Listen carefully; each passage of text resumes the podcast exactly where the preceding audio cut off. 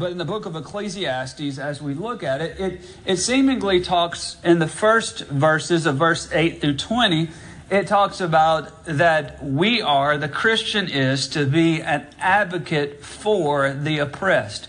To be an advocate for the oppressed means that that you and I are to fight on the behalf of those in need. To be an advocate for something means that we are to to be ones who champion the cause and look to those that are oppressed.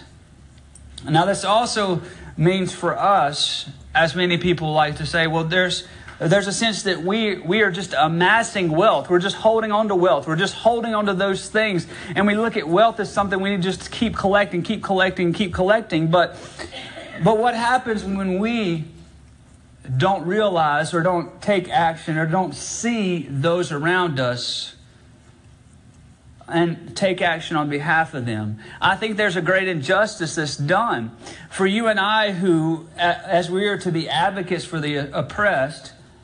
I think one of the most grievous things that we can do is to see a need or see something and not take action on behalf of that not take action on behalf of the need, the measure of justice and mercy that we are given, that's, that, that we have. And, and so it says, I, I'm sure you've heard again and again, it's said within not just religious circles, but they say money is the root of all evil. I'll tell you this, this is, uh, that is a, a misstated kind of way of looking at this. The love of money is the root of all evil. And you know, uh, we, we have to have money to pay for bills, right? We have to have money to pay for things. It's something like we can't, can't just say, oh, we can't pay this this month. Are you going to be okay with that? And just smile. You know, we, we have things that we have that we have to pay for, and there are things that we have and not all things are bad in that sense. But what we are to do is to understand that the wealth which we have, the things which we have, have been paid for with a price. And seemingly, how we live matters. So if we see someone that's in great need, we are to take action on behalf of them. So we are to be an advocate, one who steps up for people, and one who steps up in that same way. Secondly, we are to understand the evil that can happen and the harm that can happen when we hold on or just amass all the things which are the wealth that we seek or the wealth that we have. It doesn't take long for you and I to flip channels on the television or or if you're not a television folk, uh, you know, flip the radio dial and go to that station to see and hear what's going on in our economic status of the world today, to see the corruption that's abounding, to see what's going on around us. Even during our time, if you were to look at some of the other channels, they even have or have had in the previous years a channel that had a show on hoarding. Anybody ever see that show? And you say, How can somebody do that? We can amass so many things. But we are to remember that we have to look out to others' needs before our own. We have to help others. We have to exhibit those things in our lives that that share to the world that we don't love anything more than we love Christ. We can't put anything in, in such a manner that it misrepresents the faith that we believe in. We can't put any message out there in this world that says we are more interested in money and interested in all of the wealth the world can bring rather than being interested in the cause of Christ. There's a great, there's a great understanding that you and I have to understand these people during this time, as they were speaking about Ecclesiastes, they had no inheritance for their children. And you, you say, well, what did they gain out of all of this? What did they gain by the actions of just amassing such wealth or not using it or appropriating it or doing for others as they should? What was their gain? Certainly they had had, had a publisher's clearinghouse back then that showed up on their porch with this big check and say, look what you've won. Now you have $20 installments for the next 800 years. You know, I don't think that's really what happened during that time. Some of y'all don't know what publisher's clearinghouse is, and we'll, we'll talk about this later. But during, during my time, there was Ed McMahon. He would come to the door and, and he would talk about what you've won. Now, Ed McMahon used to be on Johnny Carson. There you go.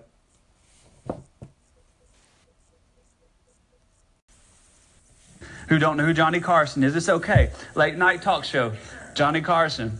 And he was a big deal back then. So, uh, anyway, we'll, we'll just leave that where it is. But their gain, what did they gain out of all of this? We like to think, well, the risk is worth the gain, right? The gain, what, what did they get out of this? Their gain was they ate in, dark, ate in darkness with great frustration, affliction, and anger. How many of you want to sign up for that? Anybody want to sign up for that? Anybody say, I want to have everything and just hold it and, and, gain it and attain it and keep it and just amass this wealth and not help anybody else? And guess what good stuff is going on in my life now? I am eating in darkness. I'm frustrated. I am afflicted and I'm angry. That sounds great, doesn't it? It sounds like something we want to sign up for, right? I'm going to hold on to all of this. I'm going to be selfish, self centered, and hold it all in. And guess what? These are the good things that are happening to me. Nobody's saying that.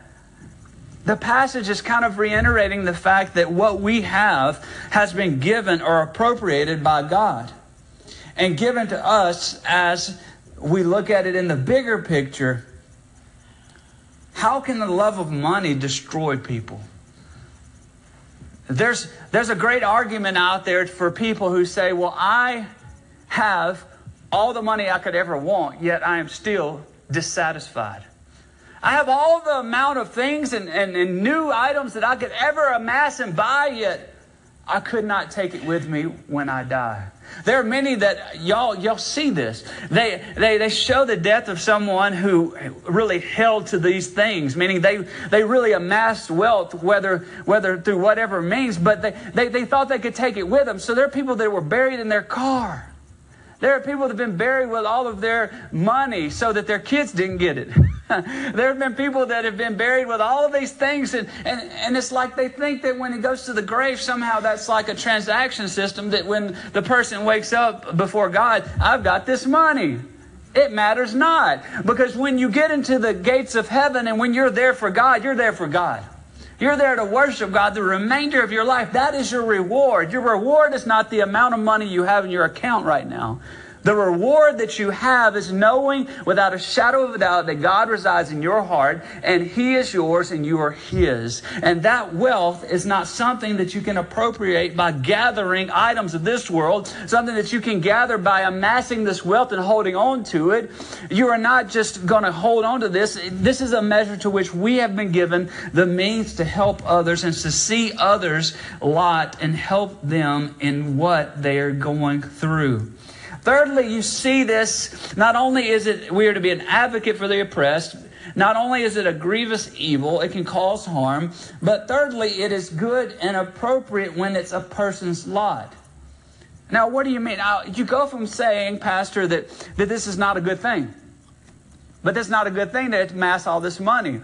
But when you understand the use of what God has given you, you understand what God has blessed you with beyond measure. You understand to the measure to which God has bestowed on you your lot, as Scripture calls it. your lot, meaning what He has given with you, and being content with what you have. Yeah, we we find ourselves.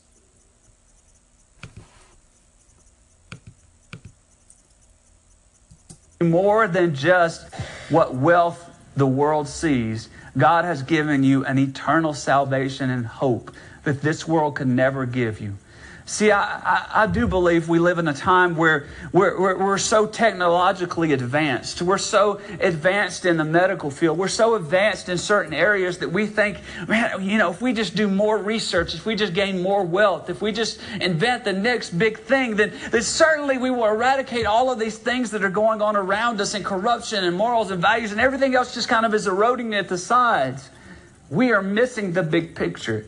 We're missing what God is doing. We're missing the fact that life is impossible apart from the divine God who created you and me. And, and, and we have a great story to tell as Christians, don't we? We have a story to tell that says we are 100% imperfect. We are going to make a mistake and we're going to make it over and over.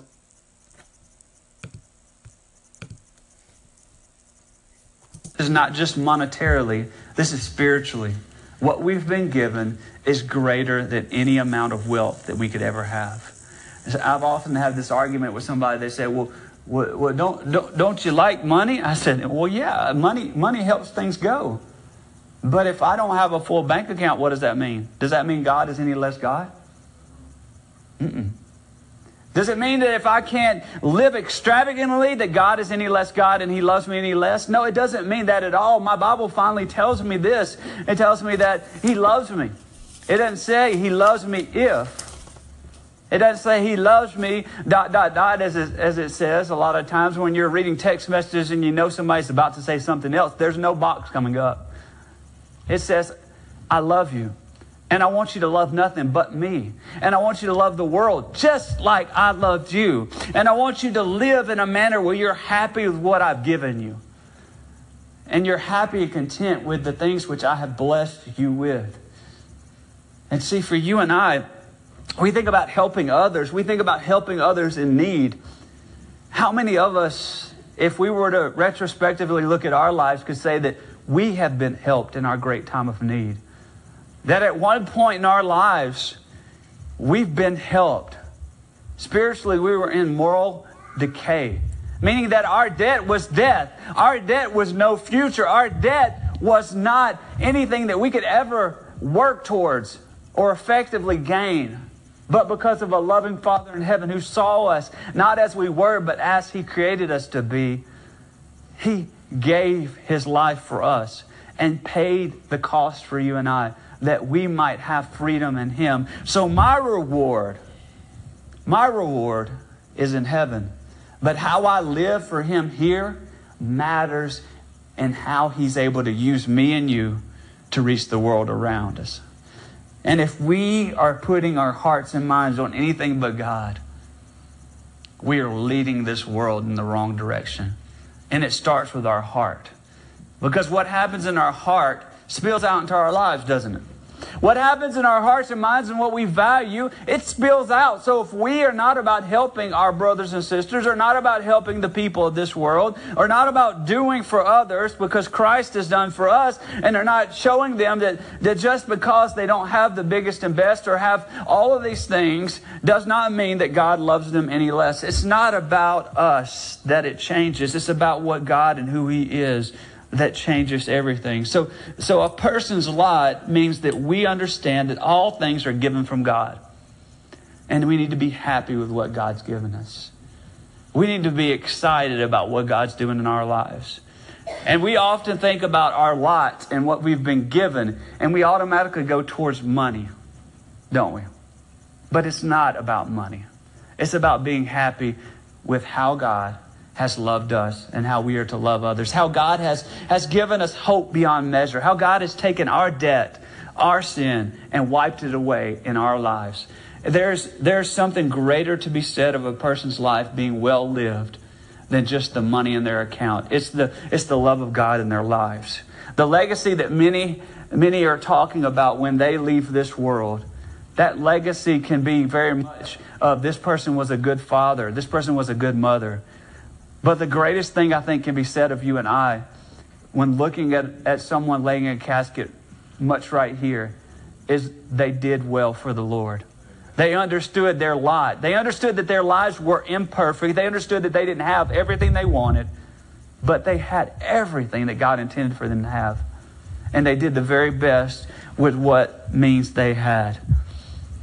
There's, a, there's an understanding and a fight before the world as we see and, and point number four here as I'm coming to. It,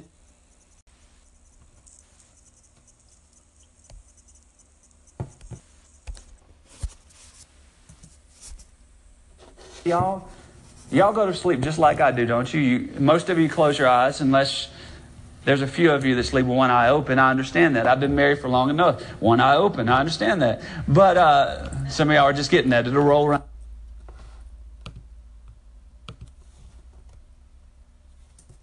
Y'all go to sleep just like I do, don't you? you? Most of you close your eyes unless there's a few of you that sleep with one eye open. I understand that. I've been married for long enough. One eye open. I understand that. But uh, some of y'all are just getting that. It'll roll around in just a minute.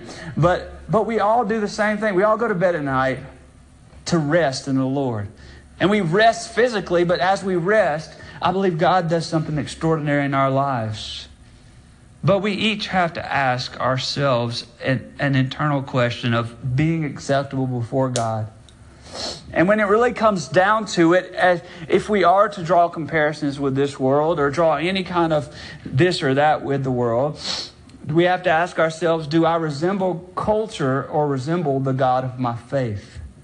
Do I resemble the people around me? Do they think I'm better than sliced bread? Or do, do I believe that God has something greater than what they think about me?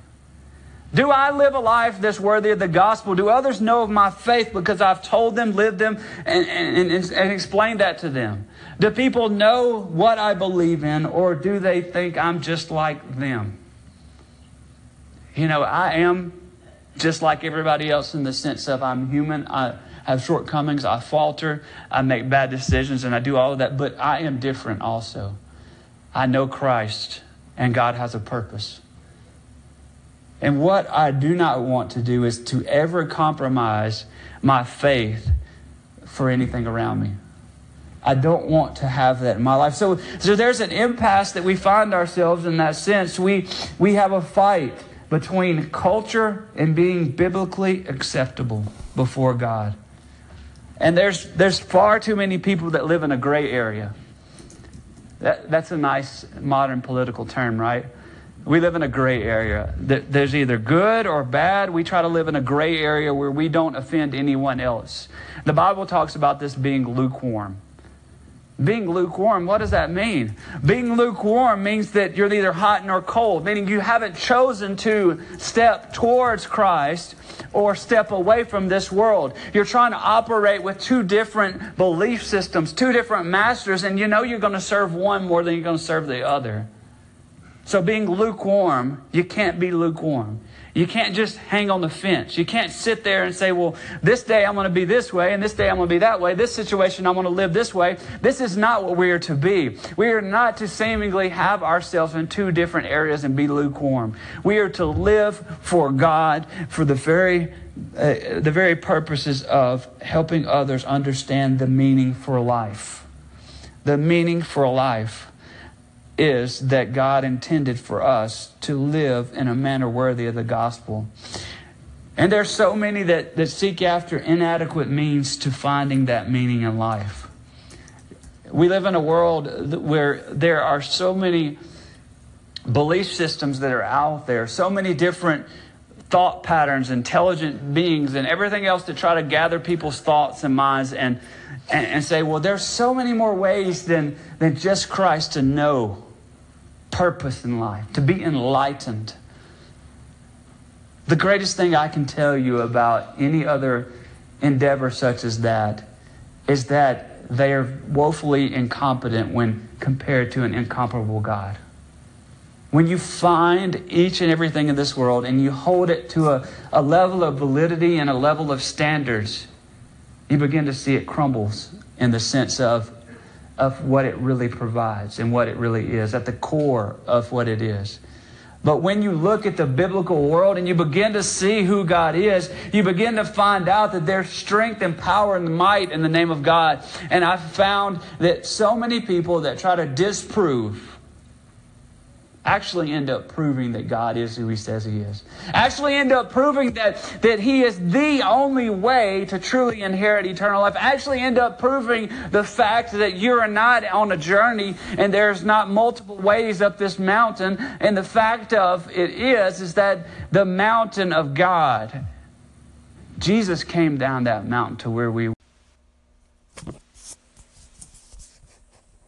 So if you think, well, there's multiple ways he came down to tell you, look, there's but one way, and I am that way. He didn't come down to say, well, take this path and or take this path as he's, if he's, he's, you know, some kind of, you know, directional gadget or something. He came to say, look, I am the way. There's no way to get to heaven except through me. And if you search this world time and again and travel it all the ways over and try different religions and different ways of enlightenment and different uh, belief system and different customs and things like that, you might find yourself temporarily happy in that sense of, wow, this world is great and everything is great. But happiness in this world does not mean eternal life in the next. And we can amass everything we want to and miss the purpose God has for us here. But pursuing things in this world and pursuing the means of this world will cause anxiety, but will also lead to death, as it says. But we are to have joy in God's gifts and what God has given us. We can, we can drink deep in the understanding that God has a purpose for us. And it's not just to, to live in this world, it's to live in this world abundantly. So you and I live in this world until he's ready to call us home. And the grand question which, which Scripture brings to me is what did you do with the life I gave you? Did you live according to me and my word? Did you make a difference in this world? Or did you allow for the world to make a difference in you? Too far, many of us are just like the world around us. And we're not meant to be. And, I, you know, and I don't care if people look at us and say, well, there's something a little strange and different about him because I want people to say that. I want people to say that about all of us. There's something different. I can't put my finger on it, but I want to know why they live differently than I do. Why they don't go and do and, and, and get their families to be engaged and involved in all the stuff I do. And I don't get it. I want to know.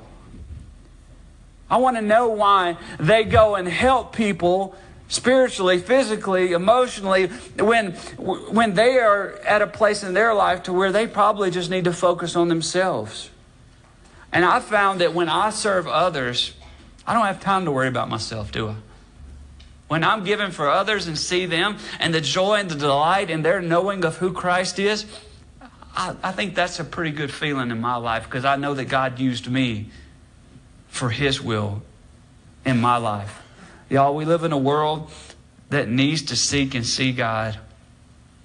And if we look in a passage such as Ecclesiastes 5 8 through 20, we begin to see that there, there's different things around us that can, that can keep us from that if we focus on it.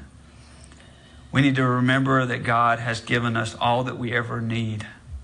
And being content with that, of what God's given us, helps us to be ones who pursue after the God of our faith and not be lukewarm like this world around us is. Join me in prayer this morning. Dear Father,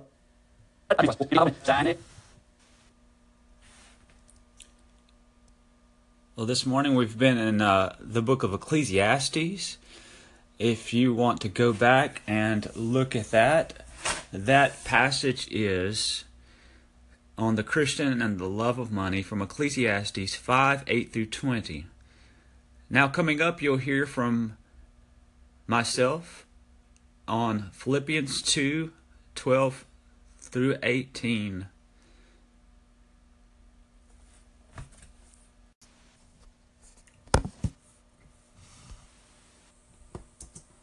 This evening we will be in the book of Philippians. If you've got your copy of God's Word, turn to the book of Philippians. We'll be Philippians 2, verses 12 through 18. If you don't have a copy of God's Word tonight, in your pews you have copies that are there uh, that, that you're welcome to use and welcome to look through. The New Testament book of Philippians uh, teaches us about many different life lessons. And, part of that life lesson is how to live in a godless world. How to live and be obedient to God in that godless world. And so we, we as Christian believers have a measure of responsibility, first and foremost to God, but we have a measure of responsibility in our level of obedience to God and our level of obedience in Him.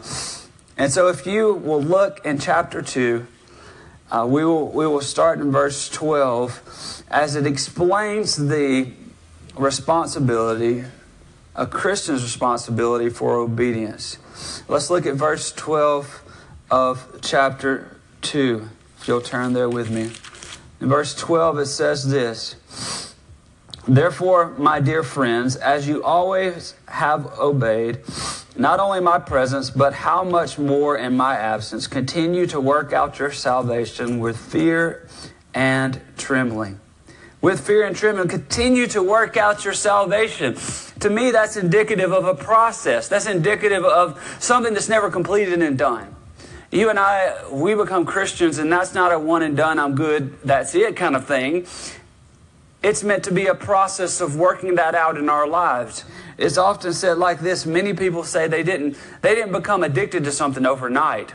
They didn't become habitually enslaved to something overnight. They didn't become something of practice overnight. It's something that transpired over and over again in their lives. It's something that manifested itself after such a period of time. It's something that, that, was, that was ingrained in their lives. Seemingly, and likewise here, it, it calls you and I to be obedient. Not in just his presence, but also in his absence. But also, you start thinking about this, the author's writing here continue to work out your salvation with fear and trembling. With fear and trembling. What does that mean? That we don't take lightly the call of Christ in our lives. It can become very easy to do this church thing, can't it? To come and be a part of a church and say, I've done my church for this week, I'm good. It can be easy just to come and just to, to sit and absorb and just feel like you're part of the, the ambiance of the church. Like almost as if you absorb by just being here. You know, you can go through the motions and fool a lot of, a lot of people around, but the real you, God knows. And the real heart of man, God sees, right? So if God sees us and God knows us, then we might can fool our neighbor sitting to the right or left of us, but we'll not fool God.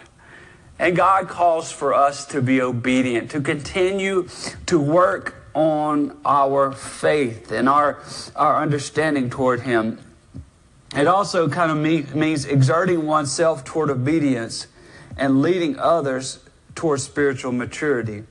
I believe as we have a a calling in our own lives to be obedient and to, to do that. We have very much a calling in our lives to lead others too, to become more spiritually mature. If I were to tell you that I had I had the answer for something that you've been striving toward in your life, and I had a means to help you achieve what you were looking as an end result. You say, Well, tell me about that. You say, Lead me in that way. If you know how, let me know how. If you have been there, let me know how it goes. If you can help me get there. Yet I say, You know what? In my heart and mind, I know those things, but I'm not going to share them with you. I'm not going to let you know those things. I know them, and that's good. It doesn't help anybody else if I know those things. It doesn't help anybody else if I see them struggling. It doesn't help anybody else, and it certainly doesn't grow me or anyone else toward spiritual maturity if I'm worried about me. And so, looking at this, it really has us to look at ourselves in light of Christ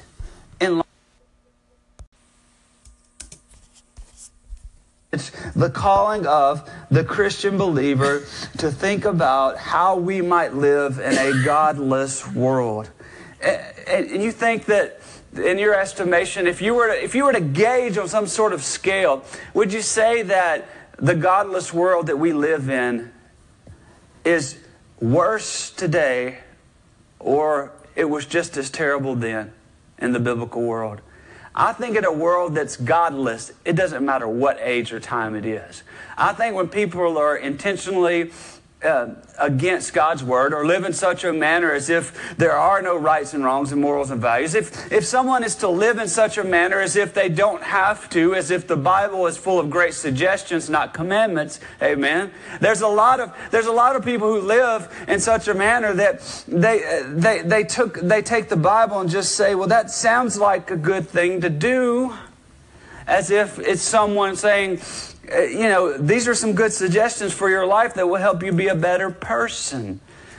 This is about you becoming better in Christ, growing in Christ. And part of being obedient in Christ means helping others grow in Christ too.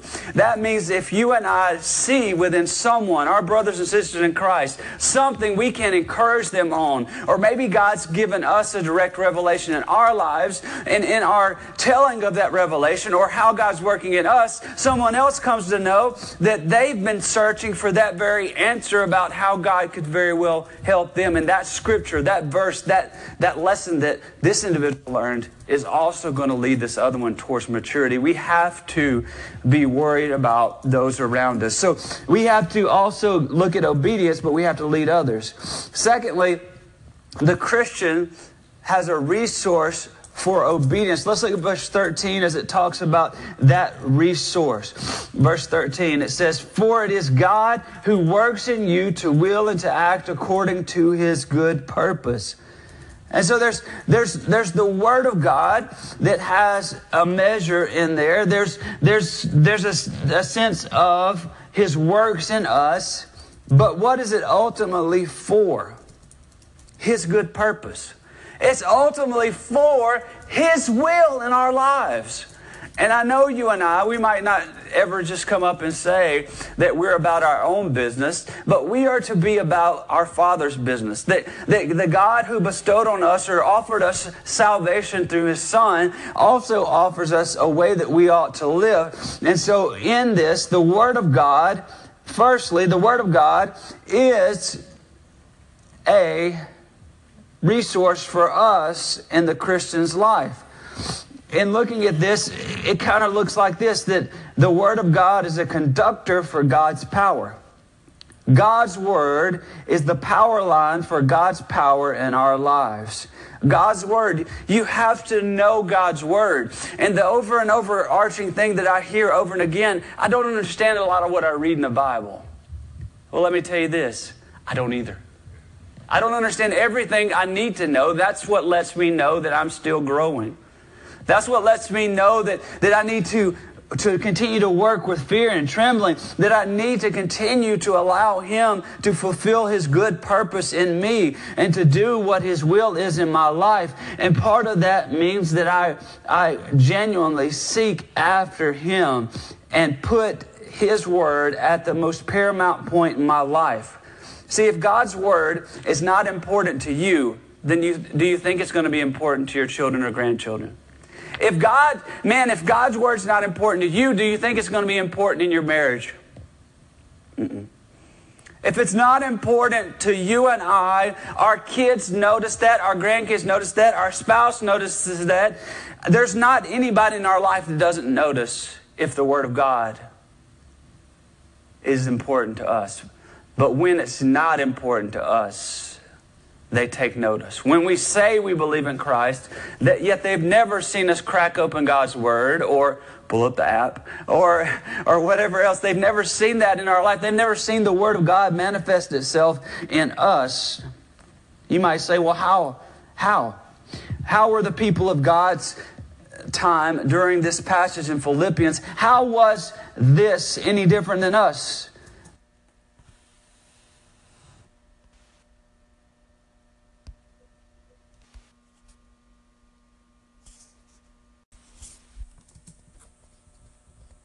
In these measures the Word of God. They respected God's Word.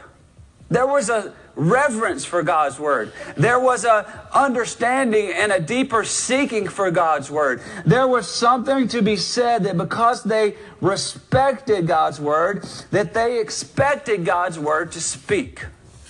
They came with expectation. And it wasn't an entitlist expectation.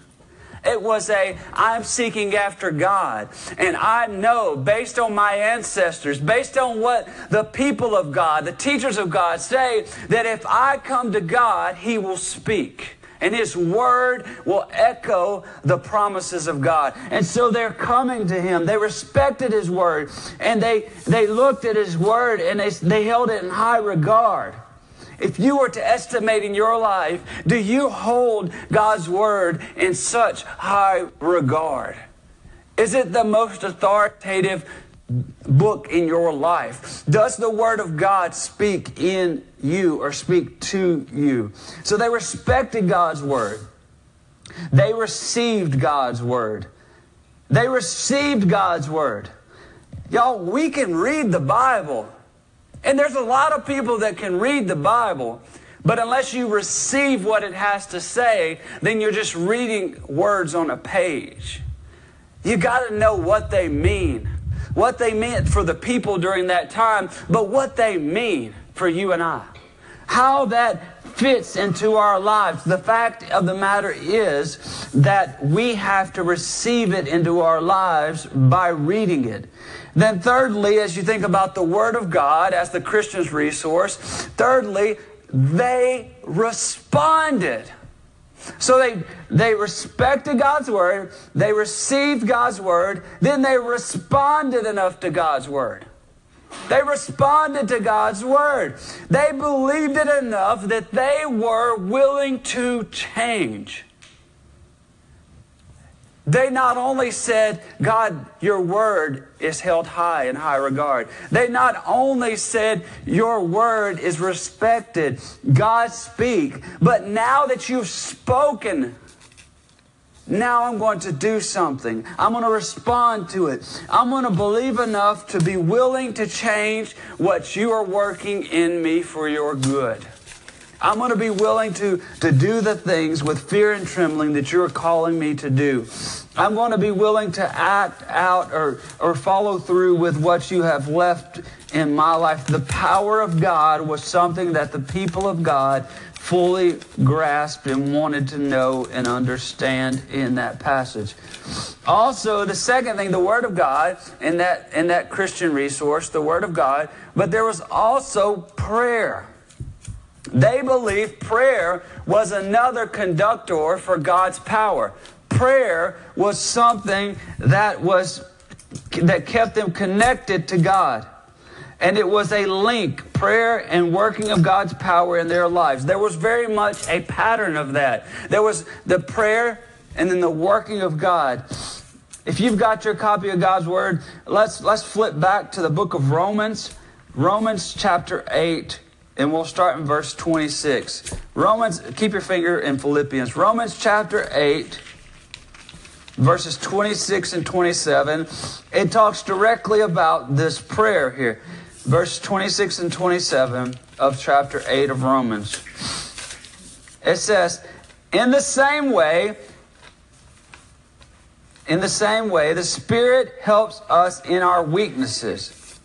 We do not know what we ought to pray for, but the Spirit Himself intercedes for us through wordless groans.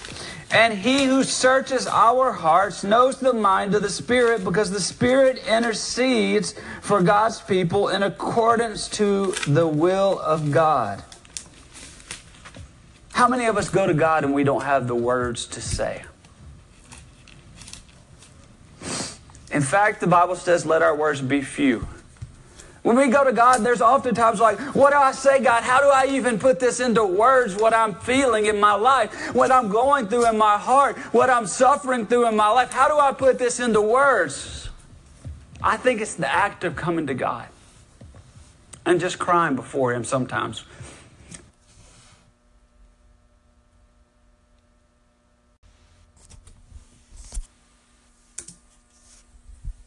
To him when the words are insufficient. And more than anything, is just residing in him and realizing, realizing that he is there. And part of prayer is remaining connected to him and God's power working in our lives. So the two conductors were the Word of God and prayer. So, thirdly, not only the Christian's resource for obedience, but thirdly, as we look in verses 14 and following of Philippians chapter 2, uh, we see the Christian's reason for obedience. So let's look at this. Somebody says, but why? Anybody ever ask why? If you've had children, grandchildren around in the last few years, that three letter word is taught at schools, I think. I, I, don't know how. I don't know who tells them that, but it's automatically downloaded when they get to a certain point. They say, Why? Why? So here's your moment of why. So let's look at verse uh, chapter 2, verses 14 and we'll go to the first half of verse 16. It says this, and I know that I'm getting to step on some people's feet tonight. I'm sorry about this already. I'm going to disclaim this. Do everything without grumbling or arguing. See, I've already messed up. Let me read that one more time. Do everything, I didn't say some things, without grumbling or arguing, so that you may become blameless and pure, children of God, without fault in a warped and crooked generation. Then you will shine among them like stars in the sky as you hold firmly to the Word of God in your life. So, what is the Christian's reason for obedience? And how does that happen? The reason for obedience and how that happens is without grumbling. Because grumbling means ingratitude. Grumbling means ingratitude because you're not thinking about what God has already done and what He's already doing. Now we think about grumbling, and, and it's, it's a grumbling in the sense of the way we talk about the things as if God is not present or God is not at work. It's not the fact of I stubbed my toe, uh oh. You know, that's not what I mean grumbling. I mean continuously just reveling in it, just going over and over again, just rolling around in it, just just just not moving forward. Grumbling it has an effect on other Christians. So, what that passage calls us to do, it says that we are to be pure in the eyes of other people, but no mixture of evil in our life without blemish. We are to live in a manner different than the world around us. The passage says here that we are to be blameless and pure children of God. Children of God. What, how do you become a child of God? How do you become a child of God? How do you become a child of God? You accept Him. How do you accept Christ? I'm not asking a difficult question. You accept Christ when the truth of Scripture becomes real to you. When you understand your depravity and your sinfulness and your inability to find hope in anything else but Christ. And in that revelation of that moment, you become very much aware that the way you've lived your life, you need to repent, need to turn, and you realize that there's only hope in the name of Jesus and what he did. And in that, in that redemption, in that forgiveness, in that understanding of who Christ is, as we proclaim what we've done, he is willing and, and, and freely forgives us. And we understand a certain measure of this that you and I were bought with a price, that our sin was paid for, and that because our sin was paid for in such a manner as He did, it was satisfied before God, and that that was paid for. That He took what was due to you and I so that you and I might become children of the Most High God. And in that understanding, we are adopted into the family of God. So, so in being part of a children of God, we begin to understand, and this passage draws it out. It's, it's being without fault in a warped and crooked generation, a perverse generation, a generation that seemingly has done everything they could to walk away from God and has done everything they could to say, this is that, this is that, this is right, this is wrong, when none of that is right. And it is not according to the Word of God. And they could care less if the Word of God was even important. Doing things in America that we once could. And they think about it like this, and you wonder why we are in such moral decay and how everything you, you look at the news almost seemingly with your, your hand over your eyes or kind of just drawn back like this, like I never thought that would happen in my lifetime. I never thought people would act like that or do like that. And when we look at it from this, we live in the same sort of generation that people are in a perverse generation.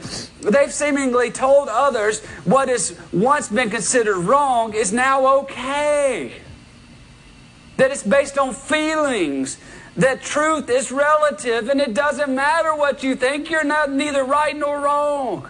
God's word clearly states in black and red and in the red parts you better pay attention to. But in black and in red, it speaks to us no matter if you're reading King James or not. God's word speaks to us in a way that is poignant and speaks to the very matter of the, the heart, and it tells us there is right and there is wrong and there is love, and there is mercy, and there is forgiveness for the most vile offender. And the same one Jesus died for, even died for us, he died for them too. So there is a truth that is generational, that speaks beyond the, what's going on in the time that we live. And you might say, well, is there a route back? There is not necessarily a route back to what we know.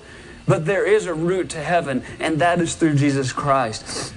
And even though we live in this generation, we are called to shine among them like stars in the sky as we hold firmly to the word of life. As we hold firmly to that. And so those are the reasons for obedience, as if we needed another reason to obey God and to follow Him, to pursue Him. There's a lot of things in this world we encounter that we have personally, humanly speaking, no answer to. And those are the very things that we need to take to God on our knees, on our face before Him, whatever it takes, and listen for God. And if He does not answer, then stay there. Because it's not that God's not listening, it's that God's waiting for us. He's preparing us, preparing our hearts to hear what He's about to say in our lives. See, I've never found a place in the Bible or a time in my life to where God does not have something to say.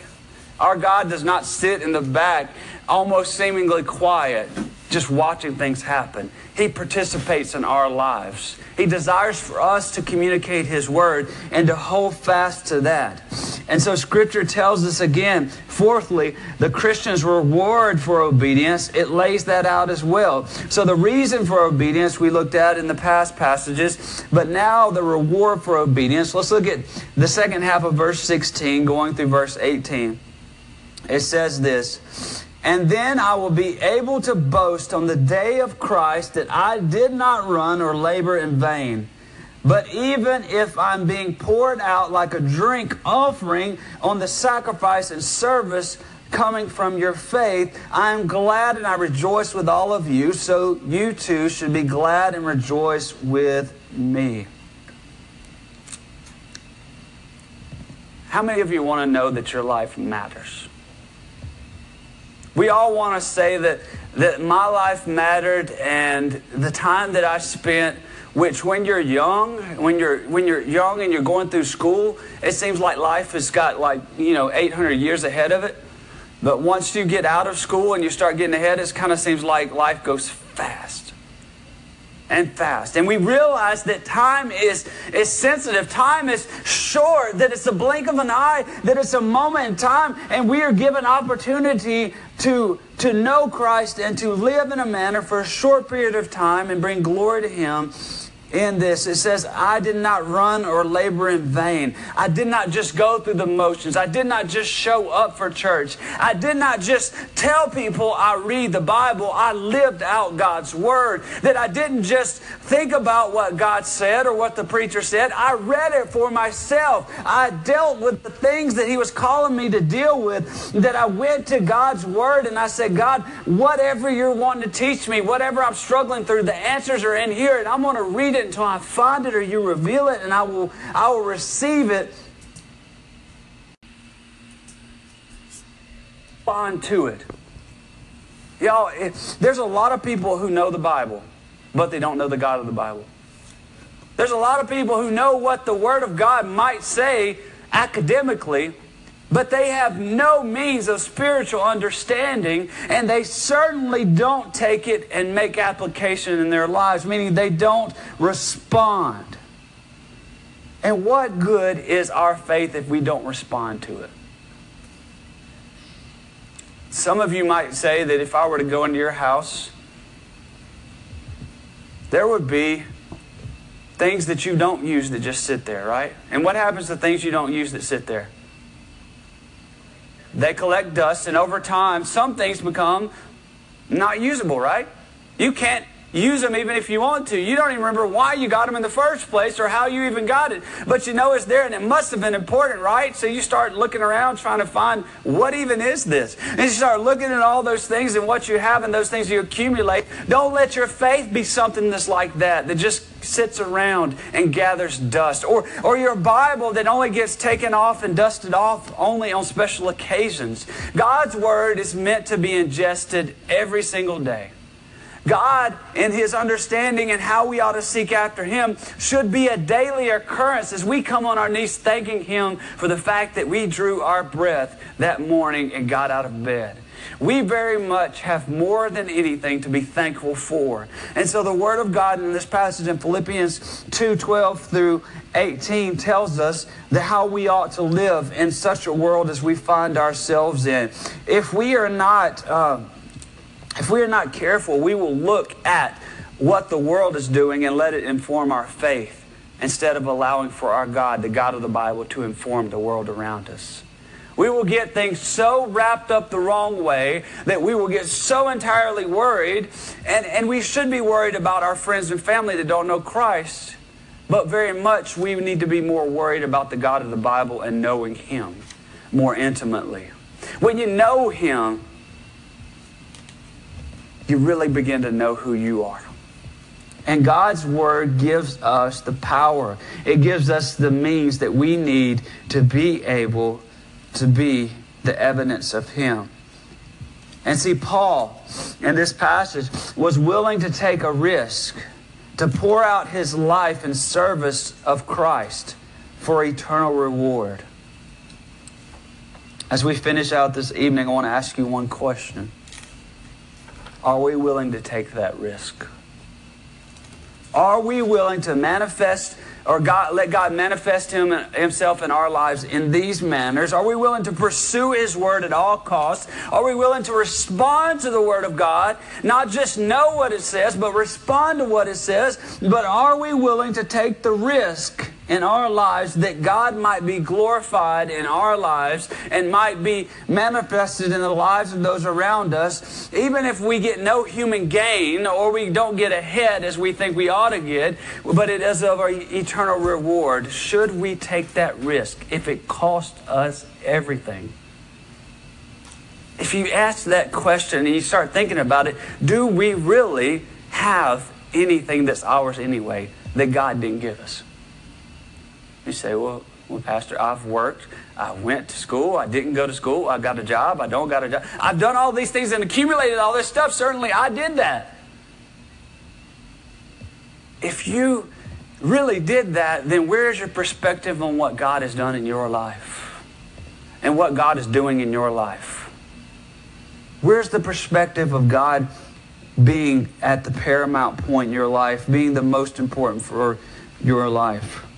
Are you willing to say that He is worth the risk? That God in me and fulfilling His purpose is more important than anything else? See, I remember when the man of the church growing up would just about every Sunday come down to the front of the church and kneel down and pray.